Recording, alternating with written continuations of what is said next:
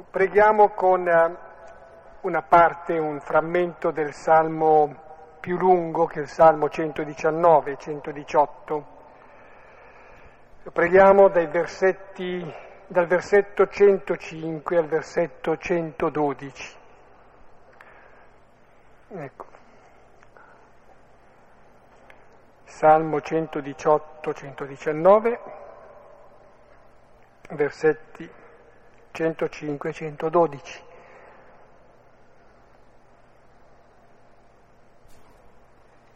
Ringraziamo il Signore prima di incominciare questo nuovo cammino, lo ringraziamo anticipatamente, chiediamo che ci doni la capacità di accogliere la parola con generosità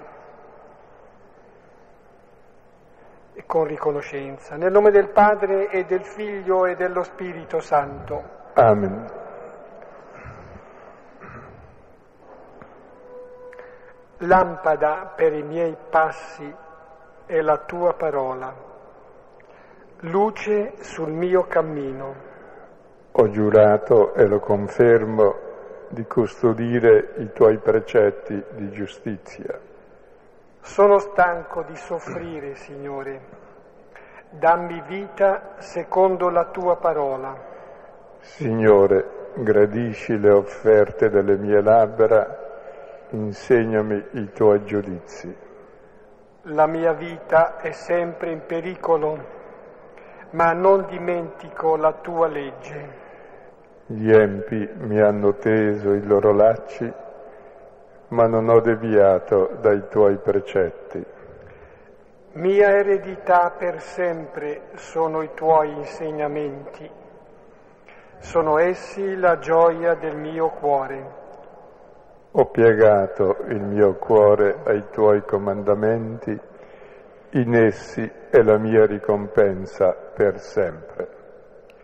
Gloria al Padre e al Figlio e allo Spirito Santo come era nel principio e ora e sempre, nei secoli dei secoli. Amen. E tutto questo lungo salmo, ampio e profondo, è una modulazione con termini diversi sulla parola, chiamata volta a volta come appunto parola, precetti,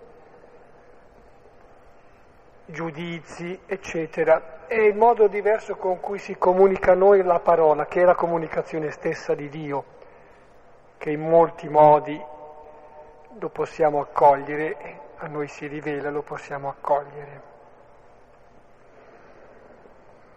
Ecco, nonostante gli scioperi, la volta scorsa desideravamo atterrare nel Vangelo di Giovanni dopo quattro anni, quasi tre anni e mezzo, eh, anche perché la sensazione eh, così che si aveva sarebbe come è molto bello andare sull'astronave esplorare l'immensità del cielo, così con un batiscafo nelle profondità degli abissi del cuore umano, era un po' la sensazione che si aveva con Giovanni. Ecco, che è bellissima, però si desidera poi approdare sulla terra per vedere su questa superficie domestica come si vive ciò che si è visto in alto e in basso. E sarà il percorso che faremo col Vangelo di Luca, che inizia questa sera. Ma prima diciamo una cosa sul Vangelo di Giovanni, che la volta scorsa abbiamo concluso, che il Vangelo di Giovanni per sé non conclude, ma si apre. Innanzitutto si dice che il discepolo che Gesù amava, Giovanni, il Signore vuole che dimori fino al suo ritorno. Cosa vuol dire? Il Signore deve tornare. E come torna il Signore? Torna dove c'è quel discepolo lì, cioè il discepolo che conosce l'amore di Gesù e che ama. Quindi il ritorno del Signore non è altro che il nostro dimorare nell'amore attualmente. E chi dimora nell'amore già per lui è tornato il Signore, lo testimonia ad altri in modo che alla fine tutti lo conoscano e allora Dio sarà tutto in tutti. E se voi notate nel Vangelo, nel finale, si parlava di questo discepolo che è il testimone oculare del Vangelo, che ha scritto il Vangelo perché voi crediate, abbiamo visto il noi della comunità che ha accolto la testimonianza e dice è vera e la trasmettiamo agli altri e poi abbiamo visto il penso del redattore che dice tante altre cose ha detto e fatto Gesù, ma non basta il mondo intero a contenerle. Perché? Perché il cosmo non è altro che parola di Dio Ecco, chi conosce la parola ha gli occhi, come uno che conosce una lingua può leggere un libro, così tutto l'universo è un libro aperto e chi conosce la parola, che è l'amore di Dio per lui in Gesù Cristo, riesce ormai a leggere tutto il creato come luogo della rivelazione della gloria. Quindi ogni frammento di creazione è pervasa della gloria di Dio e del suo amore che è capito da chi ama ed è riscattato da chi ama. Questo era un po' il finale del Vangelo di Giovanni. E iniziando adesso il Vangelo di Luca, diamo un po' un'introduzione generale, poi passiamo al prologo. E prima ribadisco una cosa sul metodo di lettura che facciamo, anche se non sempre si riesce a tenere il metodo corretto. E come diceva, il, eh, ribadiva il Cardinal Martini, ci sono quelli che credono di credere, quelli che credono di non credere e c'è in ciascuno di noi il non credente e il credente. Ecco, ed è molto bene lasciare uscire il non credente che è in noi, perché proprio venendo la luce ci presenta le istanze più profonde che rischiamo di lasciare lì e dare tutto per ovvio e per scontato. Quindi per quanto ci riesce teniamo un linguaggio che non è il linguaggio di chi è iniziato, anche se in qualche modo per forza, eh, se sia alla fine del Vangelo, si suppone che si abbia letto il Vangelo, ma, ma un linguaggio che parli per sé al cuore dell'uomo, con parole semplici come fanno i Vangeli, in modo tale che ognuno si confronti con la parola e davanti alla parola vede lui stesso la propria verità, in piena libertà. E nella misura in cui la scopre, ecco che raggiunge la sua identità e riconosce anche gli altri e nasce un nuovo tipo di rapporto tra di noi. E circa il Vangelo di Luca, adesso diamo un'introduzione generale così ci si orienta. Eh, l'opera di Luca non è solo il Vangelo, la sua opera è concepita in due tempi. Il Vangelo, il primo tempo, è ciò che Gesù ha fatto e ha detto. Seguono poi gli atti degli Apostoli, che esattamente contengono ciò che gli Apostoli dopo di lui fanno e dicono come lui. Sono suoi testimoni. Cioè l'amore del Padre che il figlio ha testimoniato, ha testimoniato è passato ai fratelli e questo lo vivono nella storia concretamente nel confronto degli altri, testimoniandolo al mondo intero. E poi eh, dal punto di vista eh, teorico, Luca, anche se è stato scritto prima di Giovanni, che Giovanni eh, ha scritto alla fine quando era molto vecchio, Luca verso gli anni 70, Tuttavia idealmente viene dopo, e spiego, perché Giovanni è teste oculare, è l'unico evangelista che dice di aver visto. Luca è l'unico evangelista che dice di non aver visto, quindi è come noi. Ed ha accolto la testimonianza di chi ha visto e la rielabora con quella rielaborazione esemplare che ciascuno di noi è chiamato a fare e la sua rielaborazione eh, diciamo, risponde anche alla sua esperienza, alla sua mentalità che è anche vicino alla nostra. L'elaborazione consiste eh, nel cammino, cioè l'uomo è un animale eccentrico, è mosso dal desiderio, cammina verso una meta e si chiede sempre da dove viene e dove va. Ecco che allora tutto il suo Vangelo è un cammino per farci vedere da dove veniamo e dove andiamo. È un cammino simbolicamente proiettato verso Gerusalemme. In questo cammino escono tutte le nostre difficoltà, i nostri desideri, le nostre frustrazioni, i nostri fallimenti, le nostre riuscite. E una volta che si arriva a Gerusalemme, e vedremo poi più al dettaglio, lì uno capisce chi è lui e da lì parte per il mondo intero, la seconda parte del cammino. E circa lo stile eh, di Luca, dicevo, ci è più domestico perché Giovanni è un po' un'aquila davvero, ci porta in alto. E Luca invece fa un racconto, racconta dei fatti visibili, concreti, che aprono continuamente finestre e però racconta i fatti e allora i fatti sono più accessibili e circa la data di composizione, dicevo, Luca probabilmente ha scritto più o meno attorno al 70, più o meno, può darsi un po' prima, può darsi un po' dopo.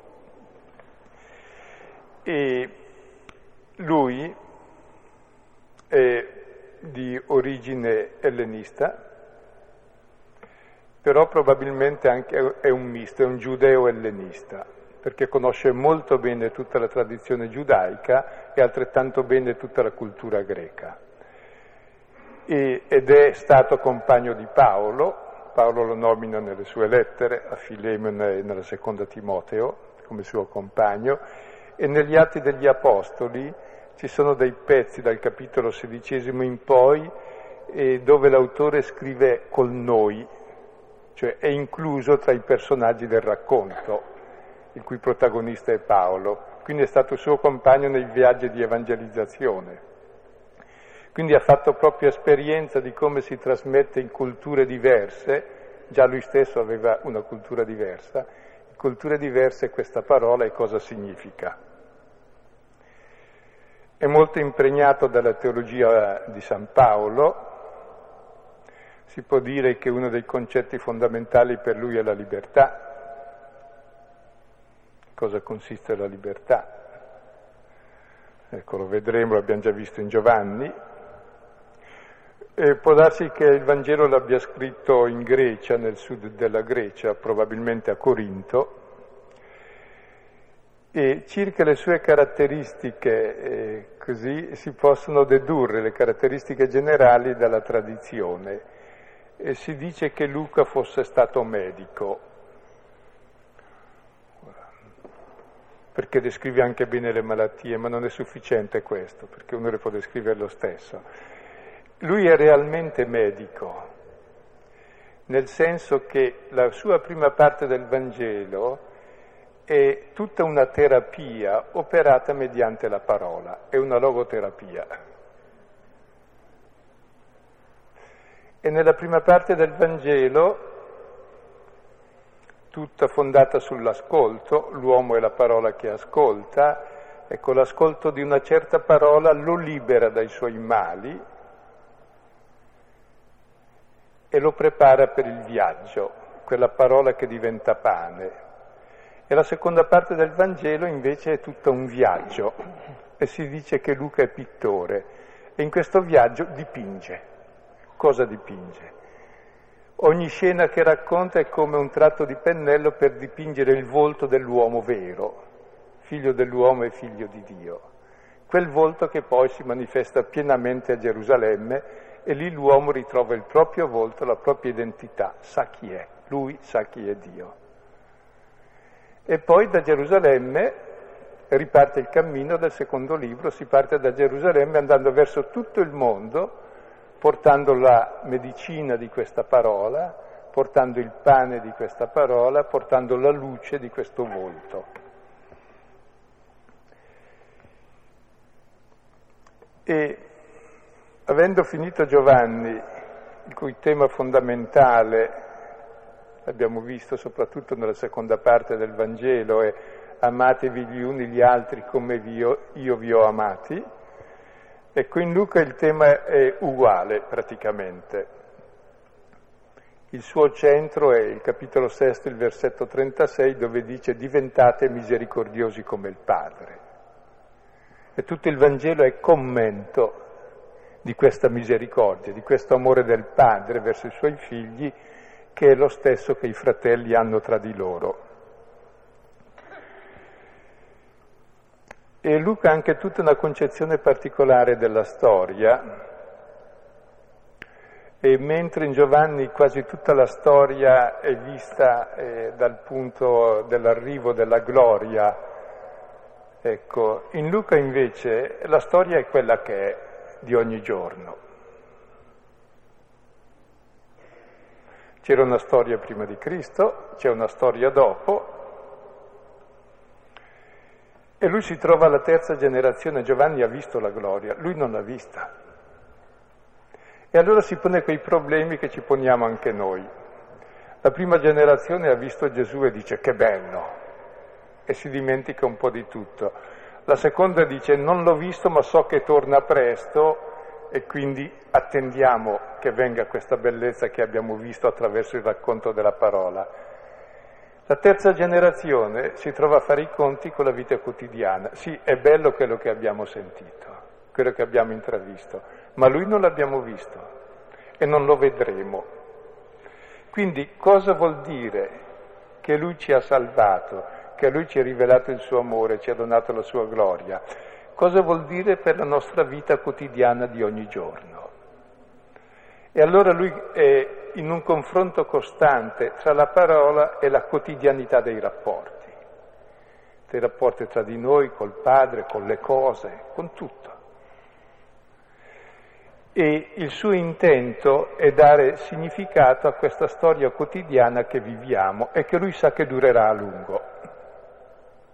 Mentre la prima generazione non ci pensava neanche perché ha già visto la conclusione in Gesù la seconda diceva, beh, presto torna. E la terza dice, sì, certo che torna. Ma come mai il male c'è come prima? Come mai, come dice la seconda lettera di Pietro al capitolo terzo, versetto settimo, così, tutto continua come prima. Non è cambiato nulla dalla morte dei nostri padri fino adesso, tutto è come era al principio del mondo.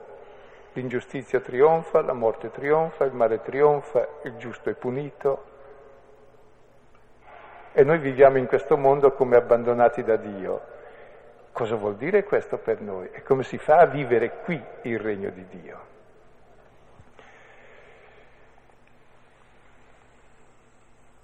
Come si fa? È il nostro problema. Ecco, lo vedremo dal prologo come si fa. E Luca, dicevo, è storico non solo perché si prende cura di narrare la storia come vedremo, ma anche perché si prende cura di confrontare la nostra vita, la nostra storia quotidiana con la parola.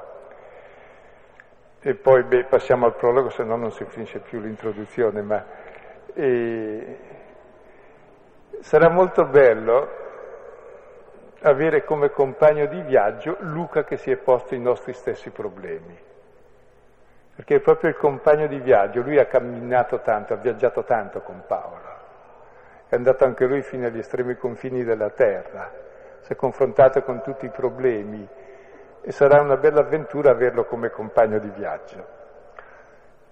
Sì, mi sento di aggiungere qualcosa che, su cui riflettevo adesso un po' su questa linea, qualcosa sullo stile, l'intento, il colore in un certo senso della testimonianza e del messaggio di Luca, in rapporto a noi. Eh, mi sembra espressiva un'immagine, l'immagine finale di Luca, dei due, dei due di Emmaus per intenderci, che camminano tra la delusione e la ricerca, tra la fuga e il desiderio che non muore, non vuol morire, eh, via da Gerusalemme, con tutto ciò che significa.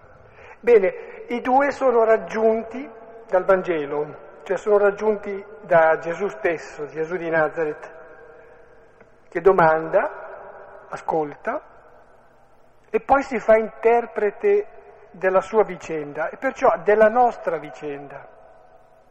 Quindi mi sembra che il messaggio Vangelo di Luca eh, sia davvero una valida, intrigante testimonianza per noi, in fondo per ogni generazione, ecco, che, che cerca, che spera, che soffre e che desidera. Prologo dunque, sono i primi quattro versetti.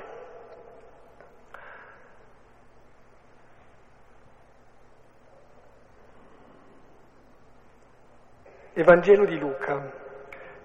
Poiché molti posero mano a riordinare un racconto sui fatti che si compirono tra noi, come consegnarono a noi coloro che dal principio furono testimoni oculari e rematori della parola, parve anche a me, avendo seguito da vicino, dall'inizio, tutto con cura, di scrivere per ordine a te, ottimo Teofilo, affinché tu ti renda conto della solidità delle parole sulle quali fosti istruito. Ecco. È un prologo in piena regola dove dice l'argomento, sono le cose accadute tra noi, Ecco, dove dice già tanti altri hanno scritto, in genere si dice tanti altri hanno scritto, ma sono cose stupide, adesso arrivo io, vi dico la verità. In genere i filosofi fanno così. No, invece qui no, lui ha un altro atteggiamento. Molti posero mano su queste cose. Queste cose sono come ci consegnarono i testi oculari, quindi non ho inventato nulla mi aggancio a questa tradizione, a questa consegna ricevuta. E allora pare bene anche a me, ed è bello, dice, perché le testimonianze ci sono, io le raccolgo, è quello che facciamo ciascuno di noi, raccogliamo le cose e poi le ritrascriviamo noi per ordine nella nostra vita, per riconoscere queste cose nella nostra quotidianità. E se notate i personaggi del, di questo prologo, innanzitutto c'è il centro che sono i fatti. I fatti, credo che sia tradotto cose sulla Bibbia, invece sono il pragmata, i fatti accaduti, gli avvenimenti che si sono compiuti. Poi ci sono i molti che hanno scritto e poi ci sono i testi oculari e Luca attinge però da che cosa? Da questo noi che abbraccia i molti che hanno scritto, i testi oculari la comunità, quindi c'è questo noi. Questo noi, e lui tra questo noi e me dice, pare bene anche a me raccontare a te, Teofilo. Questo te, persona singola, è immagine di tutta la Chiesa, di tutta la comunità che già ha ricevuto una certa istruzione sul Signore, come anche i discepoli di Emmaus sapevano già tutto sul Signore, ma non avevano capito cosa voleva dire nella loro vita concreta quello, dice ti racconto perché tu ti renda conto di come è vera questa parola nella tua vita. Quindi c'è il gioco anche qui del noi, dell'io e del voi, che è la forma fondamentale della testimonianza, è sempre un noi di una comunità che vive un'esperienza, dove c'è qualcuno di questa comunità che in prima persona si prende in carica di trasmettere all'altro perché anche lui capisca e colga nella propria vita e faccia la stessa esperienza. Ma adesso vediamo per ordine i vari elementi che sono tutti molto utili da vedere. Poiché molti posero mano a riordinare un racconto sui fatti che si compirono tra noi, come consegnarono a noi coloro che dal principio furono testimoni oculari e rematori della parola, ecco, parve anche a me.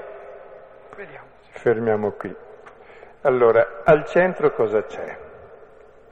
sono i fatti che si compirono tra noi, i fatti o gli avvenimenti. Il Vangelo, l'abbiamo detto più volte, non è una filosofia, un'interpretazione della realtà, tantomeno un'ideologia, una spiegazione, tantomeno una morale, una legge. Ecco perché molti cercano sempre un'illuminazione. Sono dei fatti. Che differenza c'è tra i fatti e le idee? Grossa provate a mezzogiorno a mangiare idee, poi mi dite quanto campate. Ecco.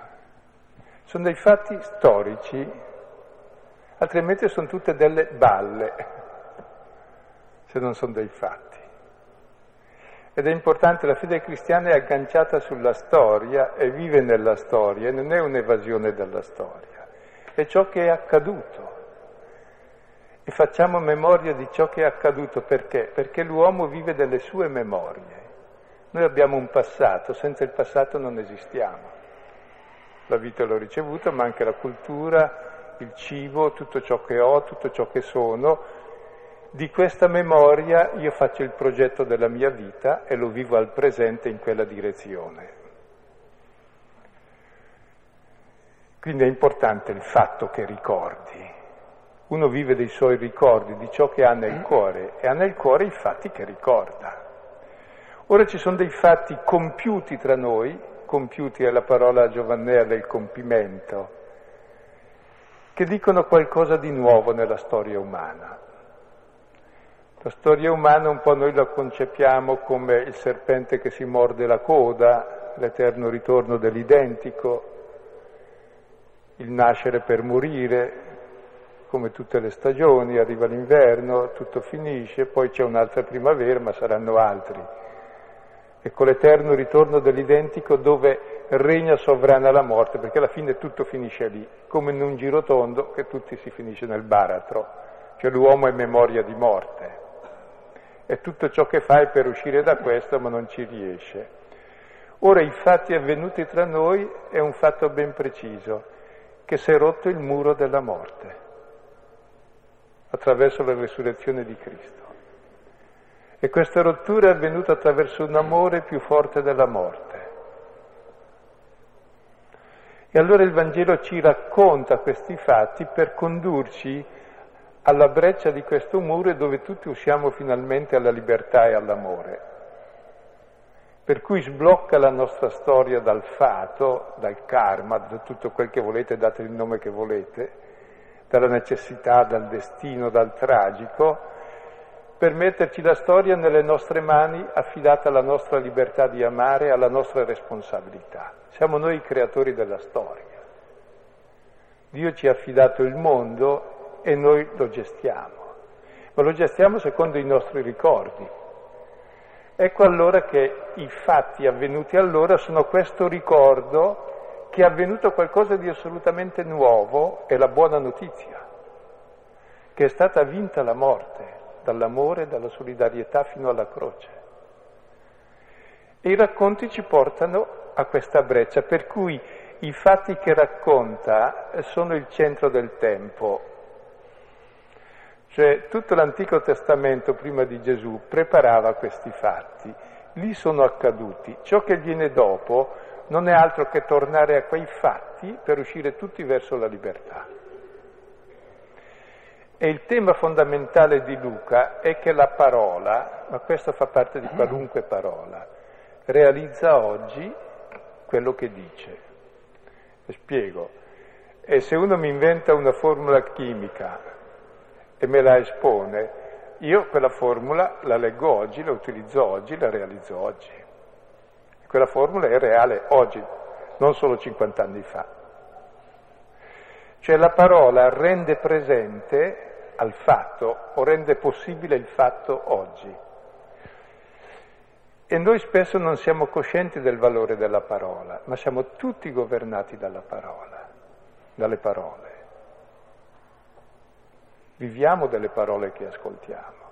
Il Vangelo ci vuole far ascoltare quella parola che ci fa uscire da questo cerchio di parole consumate dove alla fine l'unico destino comune è stordiamoci finché viviamo, facciamo finta di essere tutto ok e poi alla fine sappiamo che è diverso. Ci porta a quella parola. Quindi al centro ci sono i fatti. Questi fatti si sono compiuti, perché ci sono dei fatti che non si compiono, restano solo parole, dei fatti che sono aborti di realtà, cioè distruggono, non compiono la realtà. In questi fatti c'è il compimento della storia, dei desideri dell'uomo, del suo desiderio profondo di essere come Dio, del suo desiderio profondo del trionfo della giustizia e dell'amore. Questi si sono compiuti. È qualche cosa di diverso rispetto mera, al mero accadere successi, è troppo debole. E il racconto del Vangelo è appunto quasi il veicolare questi fatti a noi, o condurre noi ai fatti, fatti che si compiano, si realizzano. Sì, proprio è la realizzazione di qualcosa che era promesso, di qualcosa che era desiderato, desiderato da noi e promesso da Dio.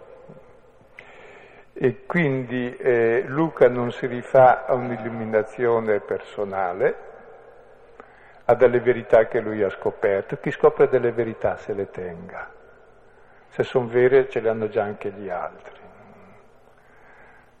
Voglio dei fatti che si compiono loro e che qualcuno li abbia già sperimentati, che sono veri, tra noi, e poi comunichi questa esperienza. Ecco, è molto importante, se non c'è questa esperienza di fede, c'è l'ideologia della fede, che è come quella che avevano i discepoli di Emus, che sapevano tutto, ma non avevano capito nulla ed erano delusi. Ecco, tra questi fatti che si compirono tra noi, molti posero, posero mano a riordinare un racconto. Chi sono questi molti? Probabilmente non gli apocrifi, che subito la Chiesa ha scartato perché non si riconosceva nella verità di Gesù e dello Spirito, questi molti sono certamente il Vangelo di Marco, già compilato, e poi molti altri testi che circolavano, probabilmente il proto Matteo si dice, cioè il Vangelo che poi è servito alla redazione attuale che abbiamo di Matteo, poi certamente molte tradizioni di Giovanni, Luca ne ha qualcuna in comune con Giovanni, poi una fonte di detti già raccolta che ha in comune con Matteo.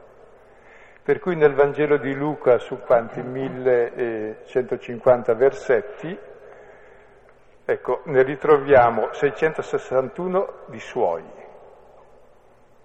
Poi ne ritroviamo più di 300 in comune con Marco, poi 200 in comune con Matteo, che sono quelli che prende dalla sorgente dei detti di Gesù. Quindi circolavano molte tradizioni che le comunità si erano fatte per ricordare ciò che Gesù aveva fatto e detto, e diversi hanno tentato di ordinarli,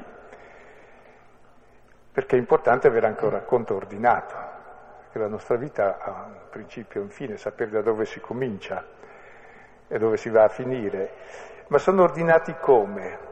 E sono, innanzitutto sono un racconto. Ecco, è importante il racconto. Noi viviamo di racconti.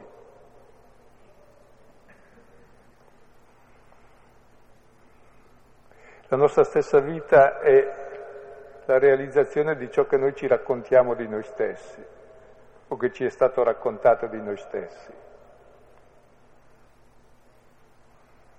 Raccontare vuol dire ricordare, vivere e comunicare. E se voi notate, qualunque racconto che leggete vi interessa perché? Perché in qualche modo vi racconta ciò che avviene dentro di voi mentre leggete, se no non lo leggete, cioè che noioso, butti via. Il racconto ti legge. Ecco, questi fatti raccont- ricordati e raccontati ci leggono in quelle profondità che tutti noi abbiamo dentro inesplorate, il desiderio di vita, di giustizia, di libertà, il superamento appunto della morte, dell'ingiustizia, dell'egoismo, ci fanno il racconto di queste e il racconto ci fa riconoscere in questi fatti la nostra verità profonda, possibile perché addirittura reale e ci è donata e testimoniata dallo Spirito, perché noi siamo fatti per un racconto bello. E il Vangelo, eh, dico una cosa un po' sembra strana, ma eh, secondo me è vera, il Vangelo è vero perché è il racconto più bello che ci sia sull'uomo. Se io ne trovassi uno più bello subito ci starei, ma non bello di fantasia. Bello perché vedi che prende tutto lo spessore dell'umano, con la sua complessità, il suo travaglio, le sue lotte, i suoi limiti, le sue ingiustizie, e proprio in questa realtà riesce a dare una lettura nuova, una lettura che vuol dire poi un modo di viverlo nuovo. Ecco, e questo racconto è conforme come, non è inventato neanche il racconto, è conforme a quanto è stato consegnato da coloro che fin dal principio furono testi oculari. Cioè all'origine ci sono, come abbiamo visto in Giovanni, lui è il teste oculare, quelli che hanno visto. Non basta però aver visto, hanno visto e alla luce dell'amore e dello spirito hanno capito e questi ci hanno consegnato la loro esperienza. E se voi notate, viviamo sempre delle esperienze che altri ci consegnano. Possiamo poi elaborarle, leggerle meglio, arricchirle, ma viviamo sempre di ciò che ci è consegnato. La consegnato. Vita... Sì, questo mi pare che sia importante sottolineare questa consegna, che è qualcosa di più, più profondo, di più vitale, eh, che ha un contenuto di esperienza rispetto al trasmettere. Si trasmette una notizia, si trasmette un'idea forse, ma questa consegna è proprio un passaggio di mano in mano, e non è un passaparola ma direi un passa esperienza? Addirittura la stessa parola consegnare si usa per dire che Gesù consegna il suo corpo, che Giuda consegna Gesù, che il padre consegna al figlio, che il figlio si consegna, quindi nella consegna uno consegna se stesso, la sua vita, la sua esperienza. E noi viviamo sempre di tutte le vite che ci sono state consegnate dagli altri. E questi testimoni oculari, si dice, eh, furono servitori della parola. E innanzitutto vuol dire non padroni della parola. E qui eh, dico una cosa, eh, ci sono molti che cercano dei guru al mondo, molti. Ecco, se trovate un guru ritenetevi, no, no scusate, ritenetevi imbecilli, volevo dire. Non diciamolo. Non, dice, non l'ho detto. E dite a lui che è un imbroglione. Il guru è quello che ti dice la verità e tu dovresti credere alle sue parole, ma sono fesso? Questi sono servitori. Non è che parlano con fascino per imbrogliare la gente, quelli ne abbiamo tanti, ti fanno e ti disfano. Ci sono invece, e in greco c'è la parola non servitori, ma c'è la parola rematori, sono quelli condannati alle galere che remano, i rematori sono i servi remano, la parola è questa barca che ci contiene tutti e ci porta verso la terra, verso la libertà, verso la terra promessa. E questi sono i servi della parola e la parola ce l'hai tu, come ce l'hanno loro.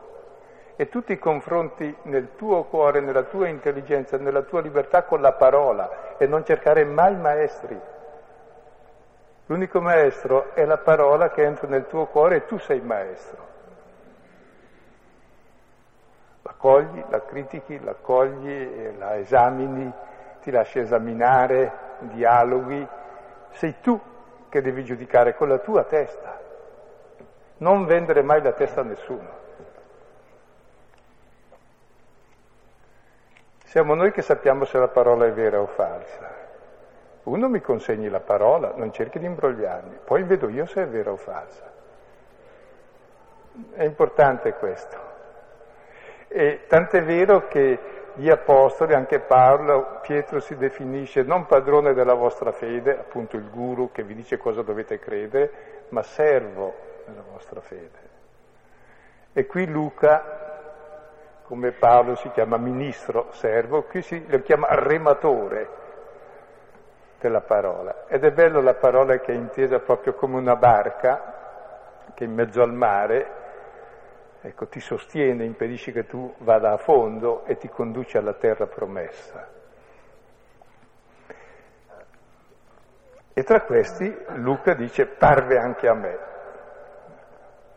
Parve anche a me avendo seguito da vicino, dall'inizio, tutto con cura, di scrivere per ordine a te, ottimo Teofilo, affinché tu ti riconosca o ti renda conto della solidità delle parole sulle quali fosti istruito. Ecco, allora Luca si dichiara, parve anche a me, e dice il metodo che ha seguito.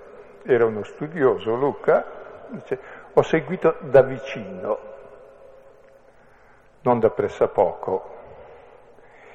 Dall'inizio, c'è tutta la storia dall'inizio. L'inizio è quando Gesù è apparso nel battesimo e ha raccolto altre testimonianze che riporta nei primi due capitoli, da vicino e dall'inizio tutto, senza tralasciare nulla, con cura, in greco c'è acribos, con acribia.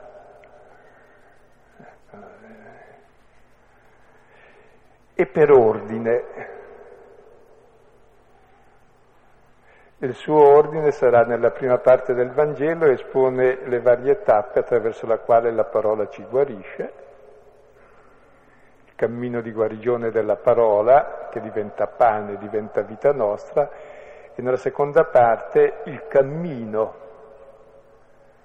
che tratto dopo tratto ci ridà il nostro volto, la nostra identità.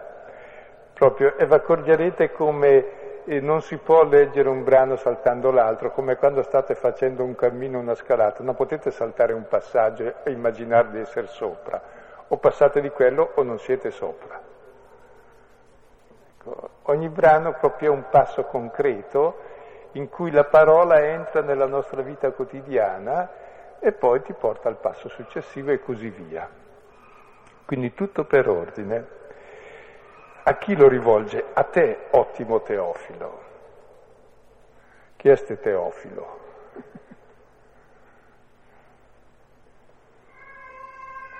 Ecco. È una persona reale o immaginaria? Mm? può darsi che sia reale, più probabilmente una persona immaginaria che rappresenta tutti noi. Teofilo vuol dire uno che ama Dio. In fondo uno cerca Dio, ama Dio. Ecco, a te che, che sei in ricerca di Dio, che cerchi di amare Dio, ti scrivo queste cose. Perché? Perché tu capisca una cosa più profonda, non che tu ami Dio, ma che Dio ama te. E l'altro significato di Teofoli è anche amato da Dio. E difatti uno degli intenti principali di Luca, che è discepolo di Paolo, è mostrare che non la nostra osservanza della legge ci salva, ma l'amore gratuito suo. E poi dice il fine del suo scritto, perché tu, ti renda conto, tu in prima persona ti devi rendere conto, non un altro al posto tuo.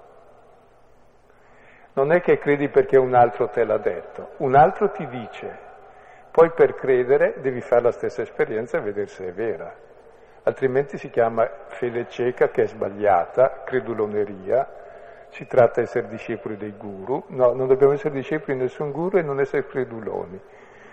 Siamo chiamati a riconoscere se è vera o meno la solidità di questa parola. E sta a noi, cioè tentare il cammino e l'esperienza per vedere se tiene o meno. La solidità di che cosa? Di quelle parole. Prima parlava dei rematori della parola, ecco, tra l'altro la parola è comunicazione, è comunione, è dono di sé, se è vero è l'espressione massima della persona e la parola è un, un'autodonazione senza residui. Uno comunicando comunica tutto. Se uno ti dice sì, ti voglio bene, per sé se è vero che ti dice così, non ti può dare nulla di più di quel che ti dica questa parola. E qualunque cosa ti dia anche il mondo intero, vale meno di questa parola, se è vera. Ecco, la parola è comunicazione di sé, ma questa parola si articola in parole, oltre che in vagiti, come sentite dal fondo. Ecco, sta dicendo cose chiarissime, ma la mamma le capisce anche Dio. Ecco, è la parola che è come un grido nel quale uno comunica e si articola in parole si articola nella nostra esistenza quotidiana in tutte le parole che descrivono tutta la nostra esistenza. E devi sperimentare se queste parole sono solide, sono vere queste parole che ascolti. Nella tua esistenza, quali parole? Quelle parole che hai ascoltato. Tra l'altro dovremmo fare così con ogni parola.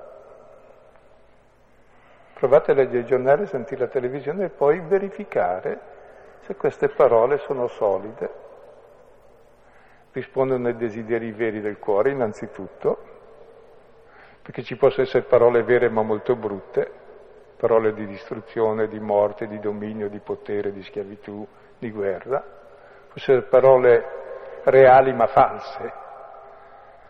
Ecco. Oppure parole molto vere nella profondità del nostro cuore, che puoi realizzare giorno dopo giorno nella tua vita e diventare ciò che sei, nella tua autenticità. Ecco, un po' qui è tracciato allora ciò che faremo leggendo il Vangelo di Luca. Sì, su quest'ultimo versetto riflettevo che forse davvero al di là di quello che è un rendersi conto eh, della solidità quasi degli argomenti.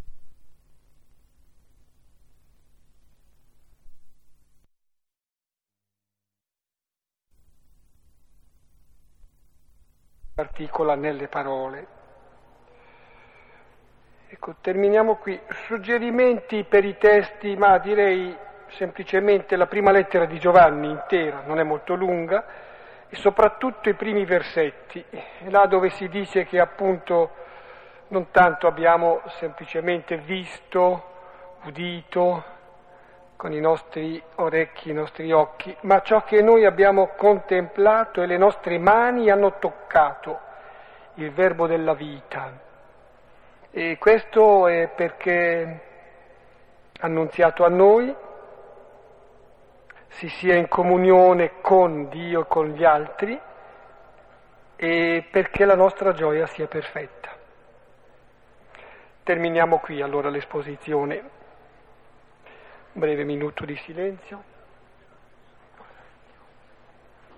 Che riteniamo utile questo, eh, avendo incominciato, cioè stando per incominciare, il Vangelo sarà letto da, di, da qui in avanti, questa è la premessa, se ritenete che qualche persona, soprattutto giovani in ricerca, eh, siano soggetti che si avvantaggino di queste letture, avvisateli, invitateli. Grazie.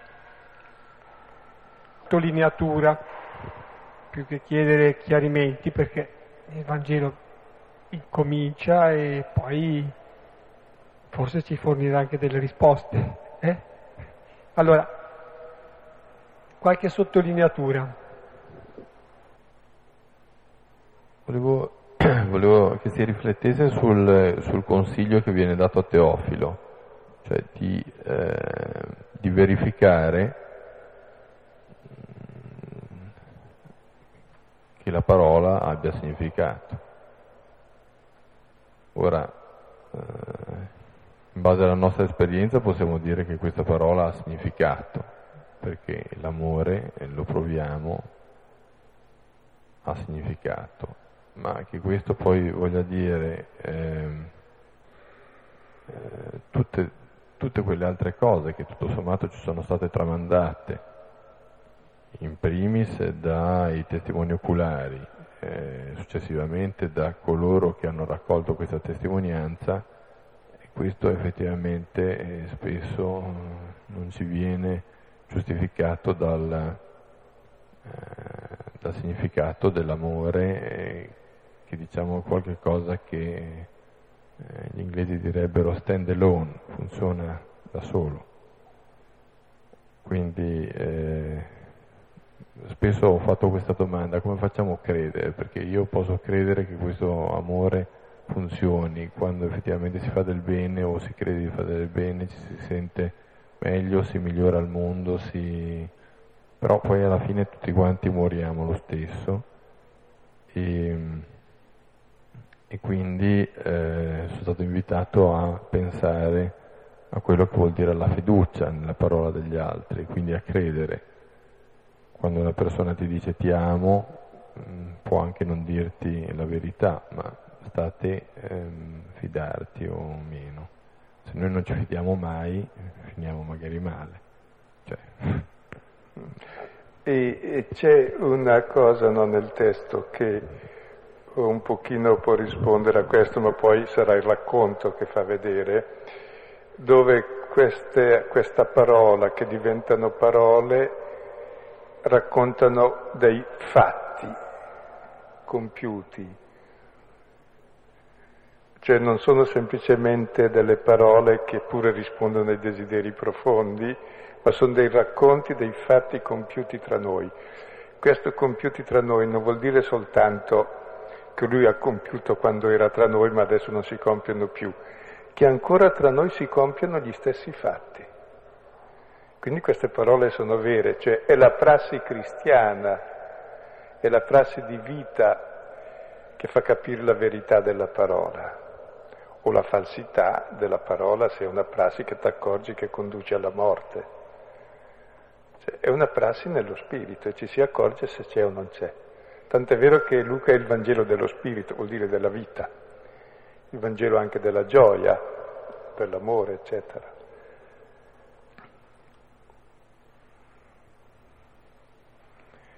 E là c'è una mano.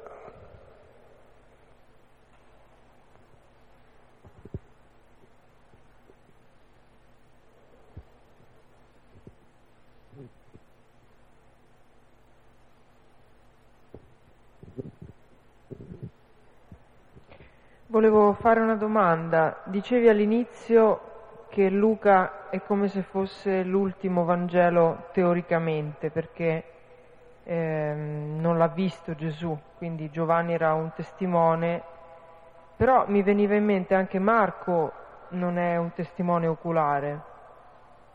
Allora non lo so, forse non, non era insomma uno degli apostoli, ha conosciuto Pietro, è stato con lui, però se voi mi potevi spiegare meglio questa cosa. Sì.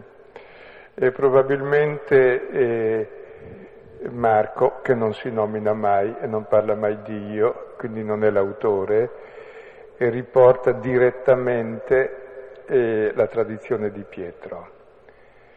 E probabilmente Marco e Giovanni di Marco, che è testimone oculare, e viene fuori negli atti degli Apostoli e quindi però non, non appare mai lui, non si era posto il problema essendo il primo.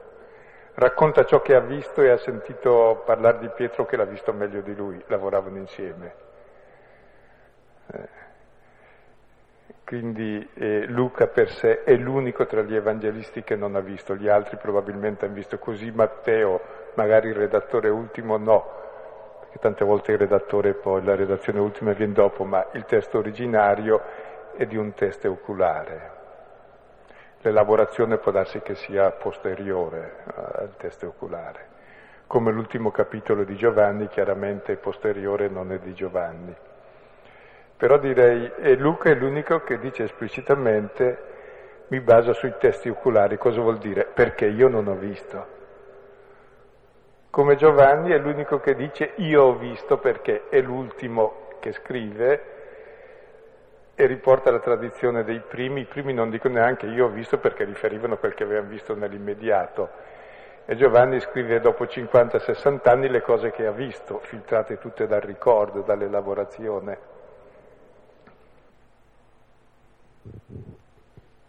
Intanto grazie per le riflessioni appena compiute. Eh, io volevo solo dire che intanto sono molto contento di fare il Vangelo di Luca perché credo che ne abbiamo bisogno dopo Giovanni. Abbiamo bisogno di un po' di storia. E, ripartendo da Giovanni, il prologo parla di un verbo che si fece carne, quindi un Dio, eh, un Dio che parla, un Dio che comunica, eh, una, comuni- una comunicazione che avviene nella storia, un Dio che è relazione. E mi veniva in mente, mentre si parlava del concetto di racconto, concetto che mi sembra sia particolarmente presente non solo nel Vangelo ma in tutta la Bibbia e nella tradizione ebraica, e mi veniva in mente l'idea ehm, appunto di un Dio che si racconta e non un Dio che possiamo definire. Un Dio che nel momento in cui entra nella storia, e forse anche prima, perché il verbo è, è addirittura ancora prima di quando è entrato a far essere carne, un Dio che non possiamo definire, ma che lo possiamo definire solo nelle relazioni. No? E mi chiedevo questo, eh, intanto se è vero, se non sto dicendo panzanate, e mh, lo pensavo nel momento in cui spesso sento eh, il Vangelo citato fuori contesto. E quante volte parliamo del Vangelo prendendo citazioni o ci aggrappiamo a definizioni di Dio che ci possono aiutare e consolare al momento, ma che poi sono, rischiano di diventare addirittura delle bestemmie. E questo viene utilizzato anche a livello politico. Una delle ultime che ho sentito o chi è con noi o è contro di noi. Mi sembra sia stato detto da qualcuno di piuttosto importante. Niente, solo questa riflessione. Io non leggo la cronaca, ma se ha detto così o era Gesù oppure era uno che aveva pretese eccessive. Quindi vado a vedere. E circa il racconto, ecco, il primo racconto racconta i fatti che si compirono e poi che si compiono tra noi. Cioè il vero racconto che uno fa della sua vita è innanzitutto come vive. Perché se fai un racconto diverso dalla vita stai mentendo. Cioè, il primo racconto è la testimonianza nel senso profondo, ciò che vivi, ciò che ricordi e vivi in quel momento. Questo è il racconto vero. Poi dopo viene trasmesso in parole in modo che possa essere verbalizzato e razionalizzato e trasmesso anche per chi non vede. Però deve essere visibile che il racconto è vero perché deve rispondere a un fatto, a un'esperienza, a una vita che si racconta. Tant'è vero che se vuoi imbrogliare devi tenere nascosti i tuoi interessi, la tua vita privata e i tuoi interessi occulti in modo da poter raccontare ciò che vuoi e allora c'hai in mano l'altro con le menzogne.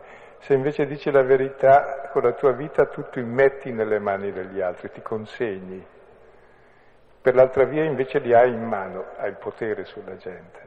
E questa è la differenza tra il padrone o chi usa i mass media o chi, usa, chi vuol fare il guru, il padrone degli altri, o il testimone che invece si consegna. E la parola non esprime altro che la sua vita, ecco. San Francesco d'Assisi non diceva sto granché, ma sembra che la sua vita ci dica ancora qualcosa. Infatti abbiamo bisogno non di persone che parlano, ma di persone che testimoniano, che, che vivono. Non abbiamo bisogno di maestri, ma di testimoni, diceva Paolo VI. Maestri ne abbiamo infiniti, ognuno può scegliere quel che vuole. Uno imbroglia meglio dell'altro. Il testimone non imbroglia, se no è lui il primo a smenarci.